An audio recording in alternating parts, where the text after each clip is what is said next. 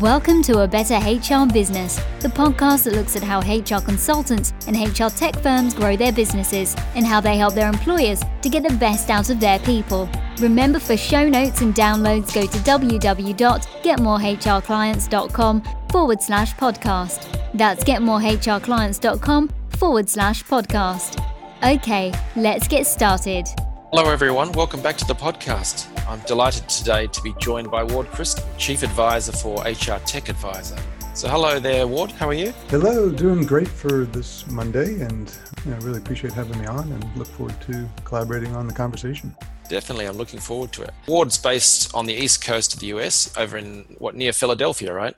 Yeah, a town called Westchester, and if you've ever heard of QVC, that's where it started and continues to run. That's probably our biggest known brand here in town. Very good. Well, I'm looking forward to this conversation because you have very interesting work, and let's dive right in. Can you tell me a little bit about you and your background and what brought you to this point and HR Tech Advisor? And yeah, absolutely. I guess, how long do we have to run here? 2 hours? That should be I'm giving my age away a bit. Actually coming up on 30 years in the HR tech space, if you believe that. Started in grade school. No, actually started in fresh out of engineering school. I was actually a practicing engineer building plutonium factories and nuclear power plants and things like that. And actually it was kind of boring.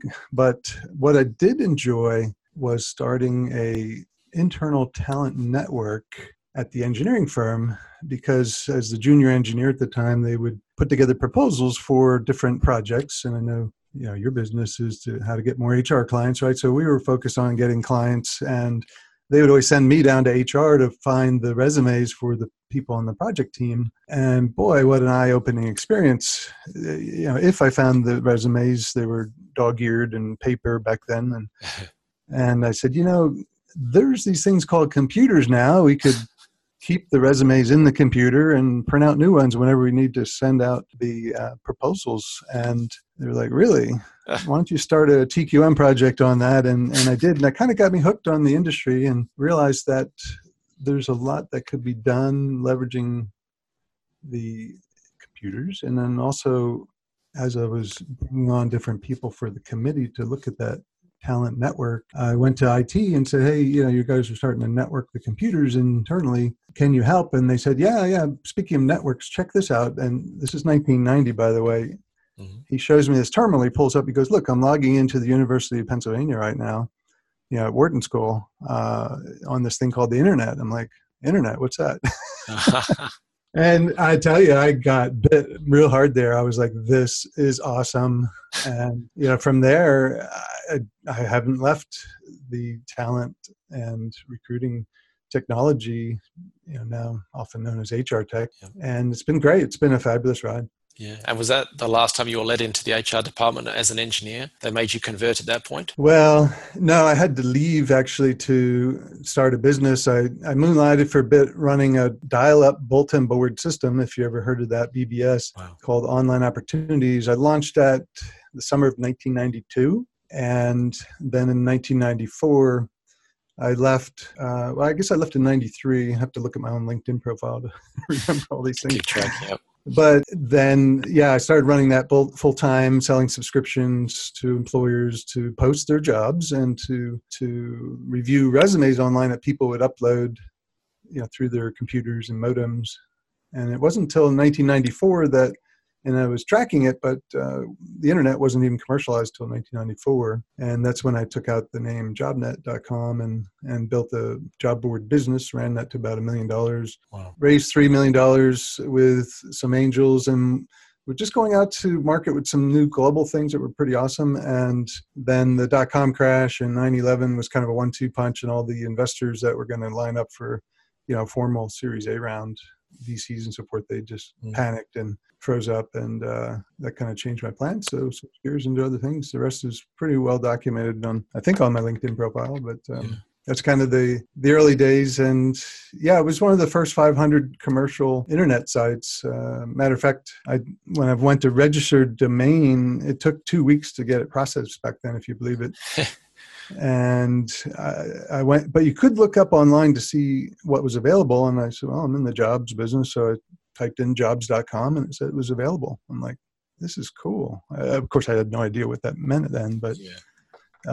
Turns out somebody applied for jobs.com 2 weeks before I did, and they were in the queue, the approval queue. I'm sorry, not 2 weeks, 2 days before I applied, and they got it. And when I checked 2 weeks later, why didn't my application go through? They said, oh, somebody got the domain name before you, 2 days before. I'm like, oh, okay. So I picked JobNet, and the rest is history. Gosh, I have to admit, I'm having a little Back to the Future moment, with the sports almanac and going back into time. I'm wondering, if I could go back and buy the Coke.com or something like that. Right? I know, right? Yeah, it was, well, and they were pretty picky back then. You couldn't have more than one commercial domain name under your business, and really? You couldn't register .org or any of that stuff. Now, of course, it's kind of pretty much everything goes, it seems.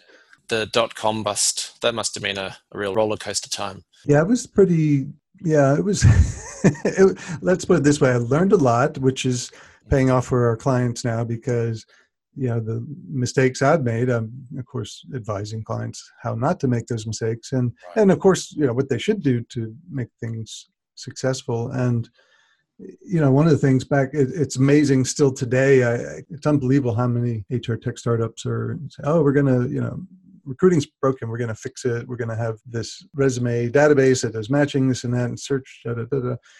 And, looking back 1997, University of Pennsylvania and some other big employers in the Philadelphia area where we were running the job board, they liked our resume database, said, hey, could you help us store our own resumes we're getting from applications into a private area of your database? And we said, sure. So we built that and, it was pretty great. And it kind of occurred to me that other companies would also want to have a private resume database, right? And so we built that into the bulletin board system. We used some of the $3 million we raised to build this platform called My JobNet. And basically it was a job board in a box. And you could set it up for free. You pay as you go, $1 a job to post to your own website or, for people to see it. Yeah. And 25 cents a resume. So, if you're familiar with pay per click these days, it's a popular model. We were pay per applicant, basically, which is also kind of taking off now, magically. Pay per applicant, imagine that. So we were doing it back then. We had this free job board in a box that people could set up in literally like 15 seconds and just pay for usage. And then, as I mentioned earlier, the dot-com crash in 9/11 kind of 1-2 punched us down. But it was quite an experience, and there's still companies building those kind of things every day. It's kind of neat. I was just thinking that this is crazy. I mean, you're talking about 94, 1996, around there? Did you say we started the private database in 97? But we launched My JobNet early 2000s. Yeah. Sure, but there's so much in the ATS and the applicant job talent application space in the tech world. It blows my mind a bit that you were just driving that forward at 2000 or before. Exactly, and in some ways it was before its time. But people liked it because if you didn't get, you posted an ad and you didn't get any response, you didn't have to pay extra for it. Of course, yeah, no risk. And if you did, then it was okay. Yeah. And imagine how much money you could have raised had you had AI or blockchain at the end of the title. I don't think anybody was even talking about those words. Well, certainly not blockchain. And AI has been called different things over the years. And it wasn't around then. Yeah, I mean, it's form, anyway. Amazing, right? The terminology and the buzzwords that people magically adopt. Yeah. It keeps it interesting, though, and I imagine part of your strategy work as well is helping people differentiate themselves and. If everybody's saying AI, maybe it's better if you don't, right? Human-driven intelligence. Can I swing then to HR Tech Advisor? Who do you help and how do you do it? You sure can. And our main client is the executives at the HR tech companies. Some are HR tech service or combination. And what we do is help them answer the toughest question, which is, do we build, buy, or partner? And, at the end of the day, the executives need to figure out, how much do they invest in those areas. we tend to lean towards the partnering side. That's our main focus, and where I've seen a lot of success in the past. But, you know, everybody wants more deals, and, you know, leads are great, but, you know, deals are better. So that's what we focus on, is helping them drive more deals by collaborating within the industry and working with the different vendors in the space, and, you know, trying to figure out, do they build, buy, or partner? And, you know, the biggest success that they usually have is, you know, collaborating with others. And, you know, that's exciting. That's what keeps it interesting. And, you know, we've been from the advisory service side, where we're either doing retainer work or, you know, project work, a lot of it tends to tie back to how do we get out in front of the buyers. And we don't do that directly, but, you know, partners that want to go to market together, that's where, you know, we help provide the information, the connections, and the collaborations that they can then get more business collaborating with others in the space, versus, you know, traditional model's been direct sales. You know, you build something that works, you take it out to market, you hire some salespeople, and, you know, you just keep swinging away one by one, hoping to, you know, grow the business from that. It's hard. It's really hard. And with the proliferation of so many HR tech companies, it's so hard to, you know, be seen through all the noise, or be heard, I guess you'd say. And, you know, I think if you're collaborating with others out there and bringing clients to your partners and vice versa, then people can listen because of that interest in hearing what a current, you know, vendor or supplier would say. Hey, check out our partner here. They've got just what you were talking about. They've got a way to solve that problem. And that makes a difference. So that's what we focus on. Sure. And could you explain or give some examples of what partnering is and how that actually works in practice? There's a lot of power of partnerships that can deliver, I mentioned like the deals, and, you know, the tricky part is there's different types of partnerships, and, you know, there's traditional referral partners, right, where you're referring different leads and so forth.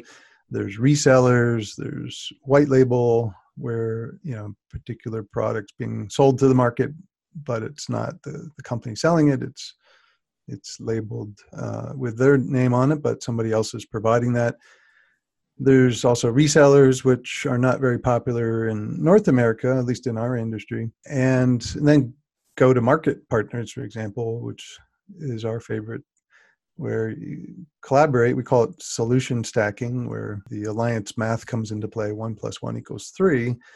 As soon as you put two great solutions together, it's the sum is greater than the whole of the parts. How does that go?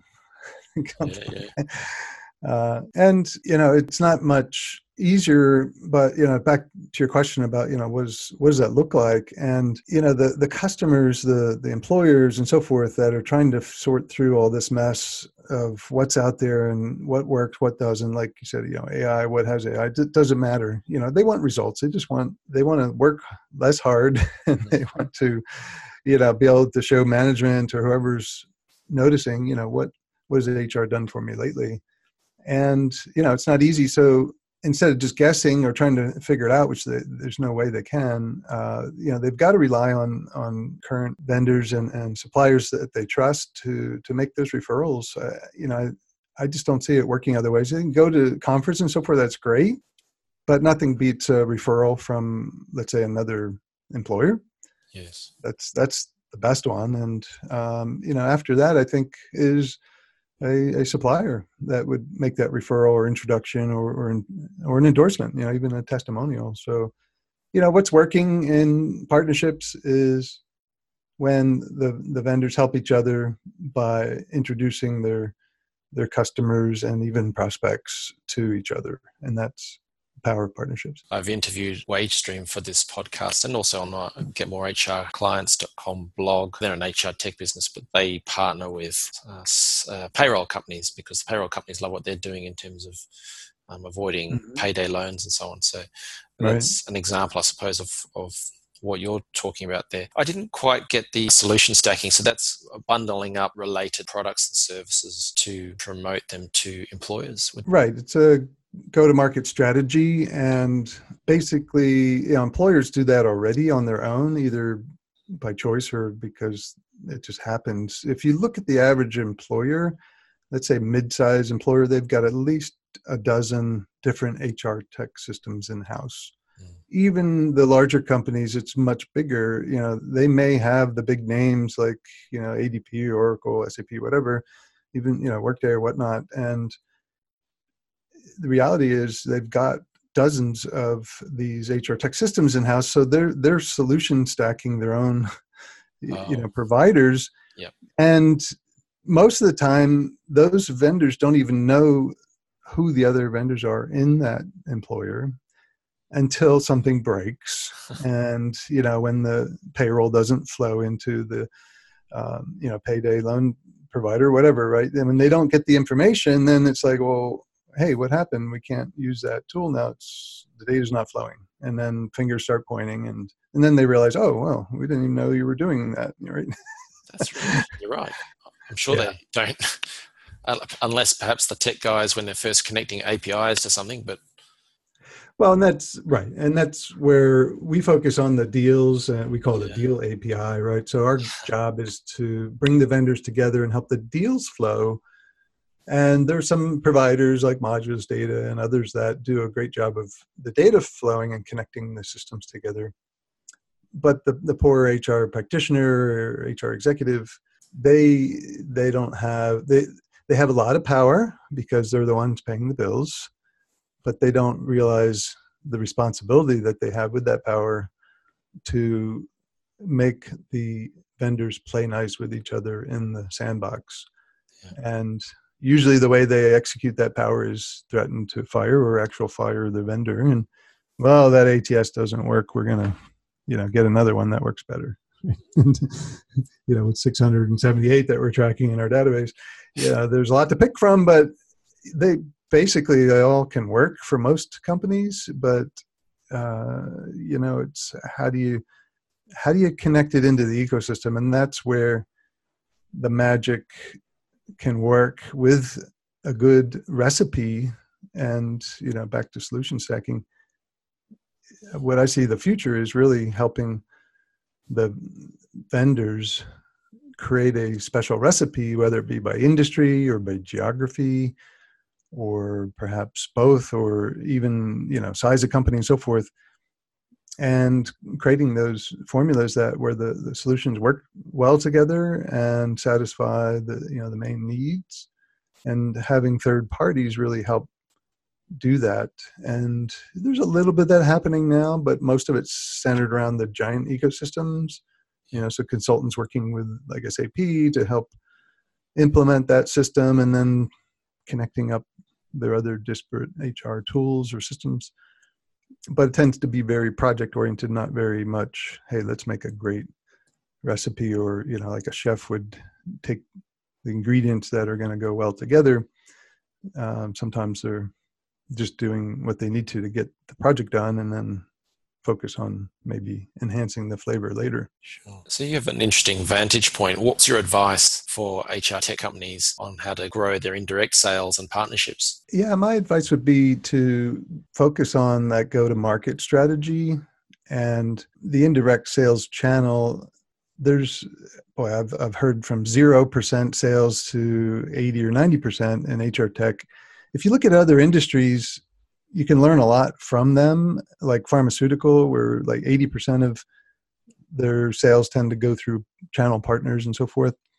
It's kind of the opposite in our industry, but the whole approach though can work really well in terms of go to market together. And, you know, part of what we do is work with the vendors to discover where their partners are going, like events and things like that. We believe the best results can come from events where you have that face-to-face opportunity, where, as I mentioned, ideally a customer would introduce another customer, like, you know, have a customer walk up with, hey, I want to introduce you to somebody I used to work with. You know, they're looking for your payroll system or whatever, right? Mm. That's an absolutely best type of lead you can get, that face-to-face introduction. After that is having a partner come up and introduce you. So how do you get that to happen? How do you make that happen? There's, even if you don't have a big budget, so if you're one of the HR tech vendor executives listening going, boy, you know, I don't have a lot of money to go to all these different shows and have face-to-face opportunities with our partners or with their customers and vice versa. There's something called a marketing development fund, and I'll ask you, Ben, maybe you want to take a guess what percentage of marketing development funds go unused each year? Unused, wow. I'm sure at the start of the year, everyone has good intentions, but there's probably a fair chunk left over, more than 50%.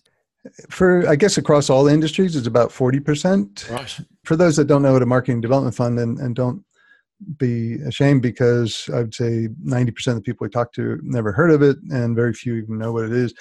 In our industry, I would say less than 10% of the vendors even have one. And what it is so let's say ADP has, you know, 300 vendor partners, and they have a, let's say, $1 million marketing development fund. So if they're going to be at a show, let's say next month in Toronto at the HR Tech Summit, let's say they have a booth there, and they would like some of their partners to go and to have their partners bring their customers, right, to introduce to their sales reps.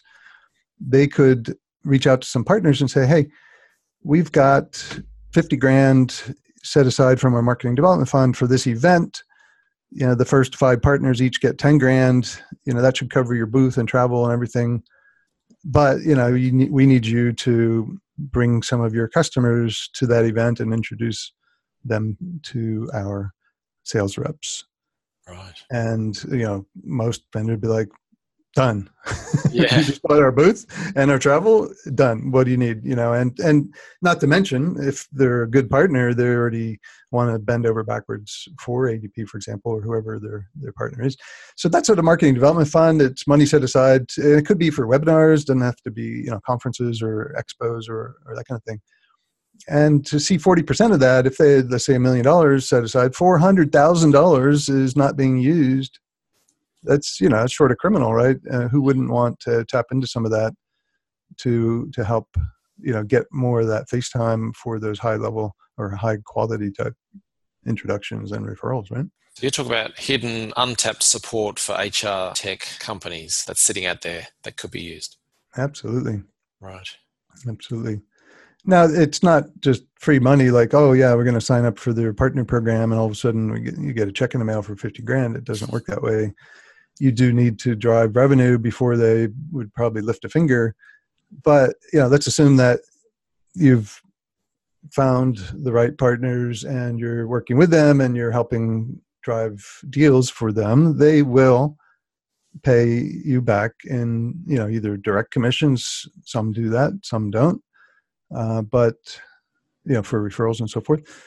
But those that don't, they tend to have these marketing development funds where you can have access to additional funds, you know, again, by supporting some of the things that they're already doing. That's really interesting. What about HR Tech Advisor, the business itself? How did you guys get your first few clients, and what are your main marketing channels these days? Yeah, that's never easy, the first few clients, right? And you know, the best approach really is in our book, you know, certainly working your personal networks and so forth. But some of the experience I had, like, for example, RolePoint was one I helped launch in the States that came from the UK to Silicon Valley and US market. And we've helped a lot of clients, actually, at least half of our clients are outside the US trying to break in. Right. And, you know, one of the first things I look for was who are the early adopters. In the case of RolePoint, it was a referral platform. You know, who really embraces talent acquisition and likes to play with new tools. And it's not easy to find them and certainly to connect with them. But, you know, some of the high price consulting that we charge $200, $250 an hour for, I'll share some free advice here as well for your listeners. But one of the things is to look at some of the different conferences, particularly the smaller conferences, where they would have, let's say, startup competitions or startup presentations, And then they typically have judges that are brought in. And if they are practitioners, like panelists and whatnot, HR Tech Tank is a group that we partner with. Oh, yeah, I've been to that. Out of Europe. And yeah, they start up, they have startups present typically 6 or 8 startups, do a 10-minute pitch, and then a panelist or a group of panelists give them feedback on the spot. You know, what they think of the pitch, what they think of the product, market fit, their go-to-market strategy, whatever it is. And those are the people that you want to reach out to because first, they like the new technology, the fact of committing their time and sharing feedback for the presenters on what they like and what they don't. To me, that means they're a good target, a good prospect. Of course, if you can get on stage and have them on a panel, that would be ideal perhaps. But if you can't or you're not, I would certainly reach out to them through traditional methods. Ideally, get a referral to one of them. You know, look who, if you can find out, usually it's not too hard to find what systems they're using. I know one of the first ones that I got RolePoint signed up with, the gentleman there is not there anymore, but I think it was Informatica.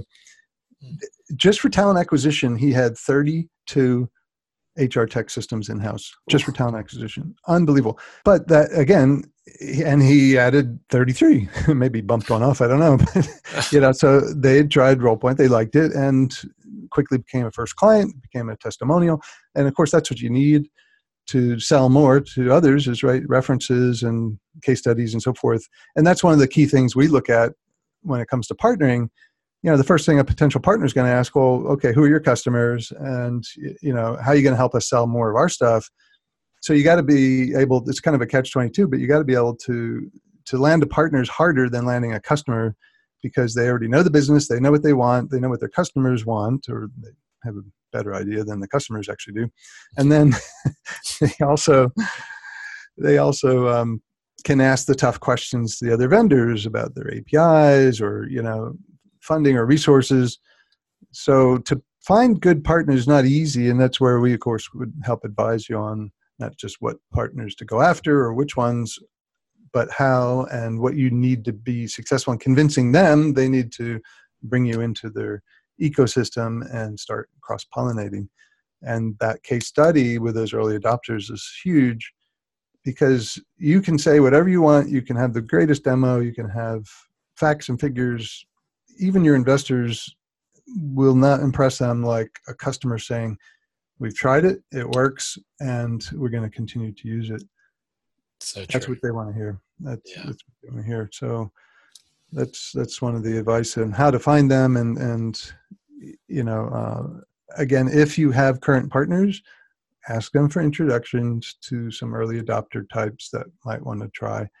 You would think that, you know, when you sign up with a partner, they would be like, oh, let me introduce you to all these, you know, it doesn't work that way. You have to ask. You have to ask nicely. You also have to bring them deals. You have to bring them introductions. The more you do that, the more they're going to want to return in kind. It's just, you know, it's how it works. It's almost like just good manners. Make sure it's a two-way street, bring something to the party. Well, it's true. Absolutely. And it's hard because especially if you're a younger company, you don't have many customers to introduce them. But what you hopefully have are prospects. I mean, they'll take introductions to prospects as well if, you know, if there's some sort of, it's not just a name and an email, right? It's an actual introduction. That can go a very long way as well, especially if it's vetted in some way for them. And that kind of circles back to what we're doing, you know, at HR Tech Advisor. Our consulting and advisory business can only scale so much. So we're taking some of our resources and package them in a way for self-service. And we've spent 5 years now building, you know, a database and 32,000 some man hours to create with our, you know, co-founder Larry Cummings was running a boutique consulting firm as well. We got together and started building this blueprint for HR Tech Alliances as a platform for finding and managing partnerships. And basically it's our database, our CRM, that we've been curating over the past 4 or 5 years now. And we've got about 34,000 HR tech and service companies that we've been tracking, 55,000 plus curated vendor contacts, mostly executives, alliances, and product, very important to alliances, partnerships as well. And then the direct sales side and marketing that that make these things happen from a go-to-market strategy, and are often the direct sales tend to be the recipient of, you know, the partnership leads and so forth. So yeah, we've been pulling that together, and have a private beta in place now where we're getting feedback from our advisory board. And this is interesting. I think your listeners may find this kind of fascinating, but as an advisory firm, we have advisors too. Yeah. And I don't know if you want to guess how many advisors that we work with on a semi-regular basis. I don't know. Are you talking about a committee or something? Well, yeah. I mean, well, that's the right. Yeah. Yeah, like our advisory board, for example. Sure. What do they say? The optimal number's 8 or something like that. Okay. Yeah. Well, that sounds actually about right from my past experience. Right. We currently have 12 on our advisory board, and over the years, you know, we'll turn some over and bring on new folks and so forth. And we do have a few more coming on. But yeah, it's who are they? It's great. I don't mean who. I don't mean names, but what do they bring? Oh well, and they're on our actually on HRTechAdvisor.com. You'll see the advisory board there, people. But you know, from I'd say 3/4 of them are in the alliance role at major companies like Workday or SAP, Success Factors, Monster, so forth and so on. And then we also have a few folks like the CEO for the Association of Strategic Alliance Professionals. And that association credentializes professionals and alliances. And other than my co-founder of HR Tech Alliances, Larry Cummings, I don't know any that are in HR Tech or HR Service that have one of their certifications. It's not that they don't do a great job. It's most people don't know about it. And that's part of our mission, is to help spread best practices amongst the industry. Yeah. And they've done it. They've done it mostly for other industries. And so we're trying to bring those best practices from pharmaceutical, life sciences, things like that, you know, to HR Tech. And they've been a good partner, and there's a wealth of knowledge there that can help people better understand what's happening and what they should do. So HR Tech Alliances is in private beta at the moment, you said. That's a platform for finding and managing partnerships. So let's say I do go ahead and start my AI blockchain talent acquisition, employee engagement wonder tool.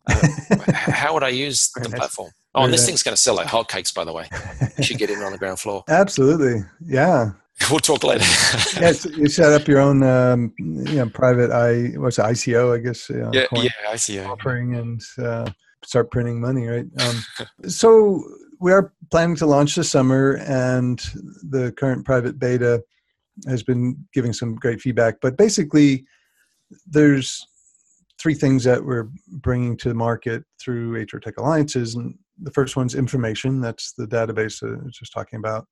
We're also tracking about 800 events globally that the HR Tech vendors go to and exhibit at, so that if you're looking to go to market together, you can look at past events or upcoming ones and see who's going to be there. Then you can pick current or potential partners and have a better chance of meeting them there or going to market together and doing some good stuff. So information, that's the first one. Second of 3 is connections. And the platform will help discover. I mean, you go to LinkedIn, you can do lots of stuff, right, to find, if you know who you're looking for, it helps, or what company, that helps a lot. But even then, it's still hard to tell, who's the right contacts for different vendors, or how do I reach them, or, they don't accept my LinkedIn invite, what do you do, right? So that helping make those connections with a curated database with robust information about them and their companies is going to be huge. And the third one is collaboration. So in person, we have 5 partners currently with different conferences and events that put on HR Tech conferences, and they want their vendors to be able to not just stand there and sell to the buyers that are walking by, but also connect and collaborate with each other. So typically, they'll set aside a special room or area where we call it the collaboration zone. And that's where the vendors can connect with each other learn from each other and also have a chance to perhaps either lead a roundtable topic about something that's passionate to them, that they're passionate about, or sit in on a session like, for example, a couple of weeks ago in Vegas at Unleash, the collaboration zone. We had hosted three of their top sponsors there gave a session on how to partner with SAP. Oh, wow. Or how to partner with IBM, or how to, Watson Talent. And the other popular one was how to partner with LinkedIn. And, there's some really, really good questions asked. And the great part about none of the conferences until we came along had content for the vendors. It's, hey, pay your money, get a booth, good luck, and they can still do that. And that's great for the direct sales, but the indirect sales, that's where the collaboration zone, where you can have some one-on-one meetings and talk about potentially partnering or even meeting with current partners, make sure you have that face time to build that relationship.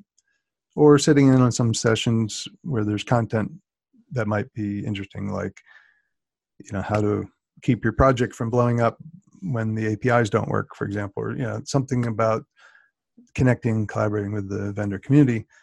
And it's been really, really exciting and very, very well received by the vendor community. And those leading the sessions were thrilled to have the feedback and the chance to tell their stories, and, without having to repeat the same story, 20 times at the SAP booth, hey, we want to partner with you guys. What do we do?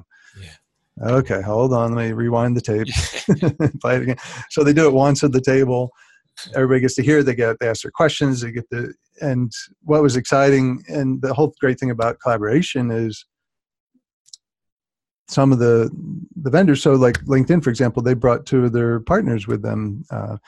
Phenom People, Ed Newman sat at the table with them, and also Roy Bellotti from Smart Recruiters, two of their top partners that were there. So that way the people around the table could ask them, well, what's it like partnering with LinkedIn? How did it work for you? What do you recommend? What mistakes did you make? That kind of stuff. That's a great idea. Yeah. And it's been super. And that's part of what we bring to the community. That's what we, that's part of the mission for HR Tech Alliances. It's not just about a platform. It's also about that face-to-face connections. And, that's huge because things go faster. You build that trust that's needed to either create or improve your partnerships, your current ones, by having some face time, the opportunity to connect in person. Oh, definitely. Much better performance from a conference when you've got the people there and you can actually ask questions and see them in the flesh. So that's great. You see so many HR tech companies and HR companies in general, but are there any that you think market themselves well, and what is it that they do so well? Yeah, I think there's different channels, as I mentioned, depending on again, we're going to focus on the partnership side of things, but I think the best marketing still is that face-to-face referral from customers. And again, second, having partners introduce their customers, right? Yeah. So, that's not the traditional marketing you hear about. We're going to have a webinar, we're going to do email campaigns, or, inbound, whatever. And that's all great. But, that's our focus, is really helping connect the partners so they can refer more business to each other. And, in terms of that indirect sales and partnerships, I think having that opportunity, one of the things we're working on actually with some of the conference groups that do like to help the vendors connect and collaborate, is a partner pavilion. Right. So I mentioned that marketing development fund. So, instead of saying, well, here's some money for your own booth, make sure you bring people by our booth and introduce them to our salespeople, whatever. They might have kind of a pavilion, just like a startup pavilion, except it would be theirs. So it would be, the Oracle Partner Pavilion or Avenue, and they would cherry pick some of their ideal partners. And these kind of things are happening already at the user conferences, and some of the vendors, they go to more user conferences with their partners than they do go to these bigger regular conferences. And that's fine, and that's great. But why not do both? So that's part of what we're working on now in the industry, is helping the vendors that have an ecosystem bring their partners in, keep them close to each other so that cross-pollination can happen. And, you know, you want to be part of that. So I think the best investment in marketing would be to work with some of your partners to figure out how can you get together and support each other at some of these events. And if the conference organizer doesn't seem to be terribly receptive to the idea, you know, have them reach out to us. We have some great packaging that can make that work more easily. We have the database to help them identify who are their partner clients, because most people don't want to give up their client list, you know, to their partners. Say, here's the list, right? That makes sense. You know, go invite the ones that you want or whatever. But as a neutral third party, that's something that why we're launching the platform is also is to make it easier for them to identify mutual clients that they should be inviting to particular shows and so forth, so they can, you know, maybe it's just taking them out to a dinner, right? Hey, this is our mutual client or mutual prospects or both, ideally, or bring them to the partner pavilion and, you know, treat them like a VIP. And that's, you know, so that's absolutely, that's what we're doing. That's one of the best ways, isn't it? Start a deal happening beyond just giving them a free t-shirt at the stand is to get that dinner or something away from the event. Yeah, absolutely. Or, you know, you could have reception or, you know, something special for the VIPs if they're part of that group. Absolutely. The HR industry continues to evolve at a rapid rate. What change and challenges do you see now and in the future? Wow. The future. Hold on, let me dust off my crystal ball here. You know, as I mentioned earlier, having been in this space for almost 30 years, I've seen pretty much everything come back around that, you know, has been tried or either failed or too early or whatever. So one thing that continues, though, and I think will continue to escalate, is the proliferation of startups, especially with, you know, this sexy tech, like you mentioned, you know, AI, machine learning, that kind of stuff is kind of the buzzwords now. Whether they have it or not, you know, they may be using it. I mean, it's funny, some of the folks like Michael Moon and others have kind of walked the aisles at trade shows and documented, you know, what's the buzzwords this year, for example, based on like what's shown on the displayed cases and so forth. Yeah. You know, it used to be engagement and then, you know, texting, chatbots, AI, you know, so it's always something different. Yeah, exactly. And, you know, I think the future in my book, because there's already, in our estimate, we're only tracking 45,000, but there's got to be at least 60,000 HR tech companies out there, because we're finding new ones every day and stumbling on them, frankly. But so, you know, how is HR ever going to figure out, even if they know what they want or need, how they going to figure out what to go with? It's so much work, so hard. So I hinted earlier at like solution stacking as an approach that's already being done, but taking that to the next level and having third-party experts, like chefs, for example. Again, chefs that are well-known for what they do, creating delicious food. They can create delicious recipes of HR tech solutions that combine perhaps best of breed with maybe some, you know, core components or suppliers, whatever the recipe that makes sense based on, again, their geography, their industry, their size, maybe their budget, or, you know, those kind of things.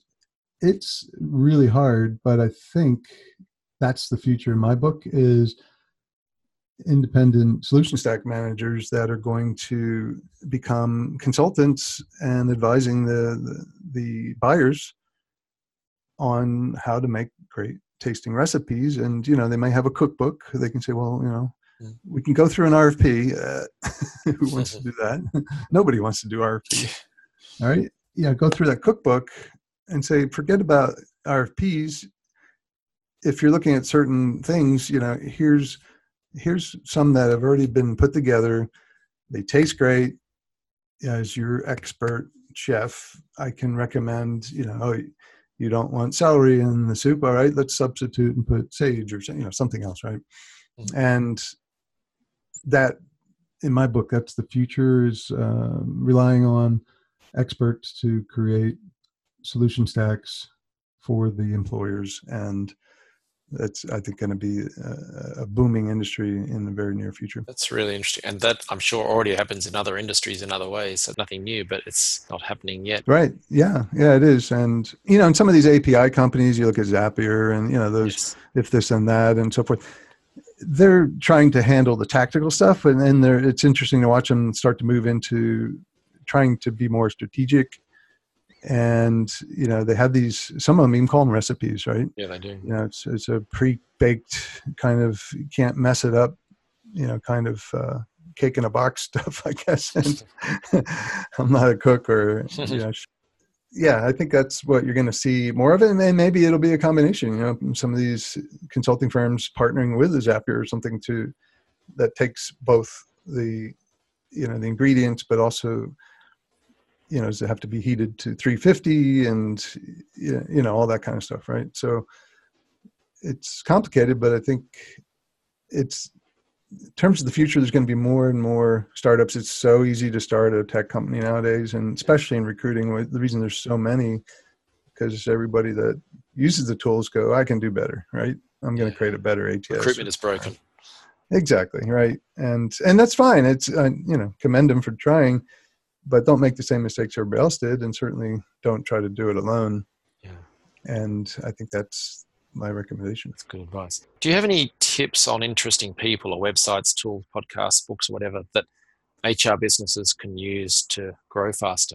I mentioned earlier about the Association of Strategic Alliance Professionals. They have some webinars and so forth. That's one I'd recommend just as a professional if you're trying to better manage or better grow your indirect sales channel, which again, if it's anything less than 30%, you're probably missing out on a major chunk of revenue.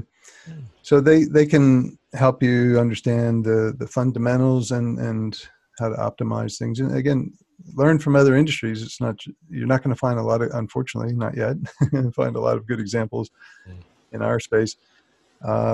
In terms of how to work with influencers, for example, one of our partners at the HR Tech Summit last year, Brad Sutton, was with a different company. He's now leading up the HR.com's sales and community side of things. And he had ran a roundtable session on how to work with influencers and had invited, besides himself as an expert, he invited William Tinkup and Sarah Brennan to share some tips and ideas and thoughts about how to, and of course, how not to work with influencers.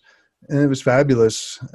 So good that Peter Clayton from Total Picture had captured it on a podcast. So if you look for how to work with influencers in totalpicture.com, you'll find a two-part podcast actually on that. And when I listened to it, even after 30 years in the industry and working with influencers and being one, I picked up a few tips and I was like, wow, this is awesome. This is really good. So highly recommended. And of course, you know, getmorehrclients.com is where I would go to get great podcasts and things like that. Checks in the mail. There you go.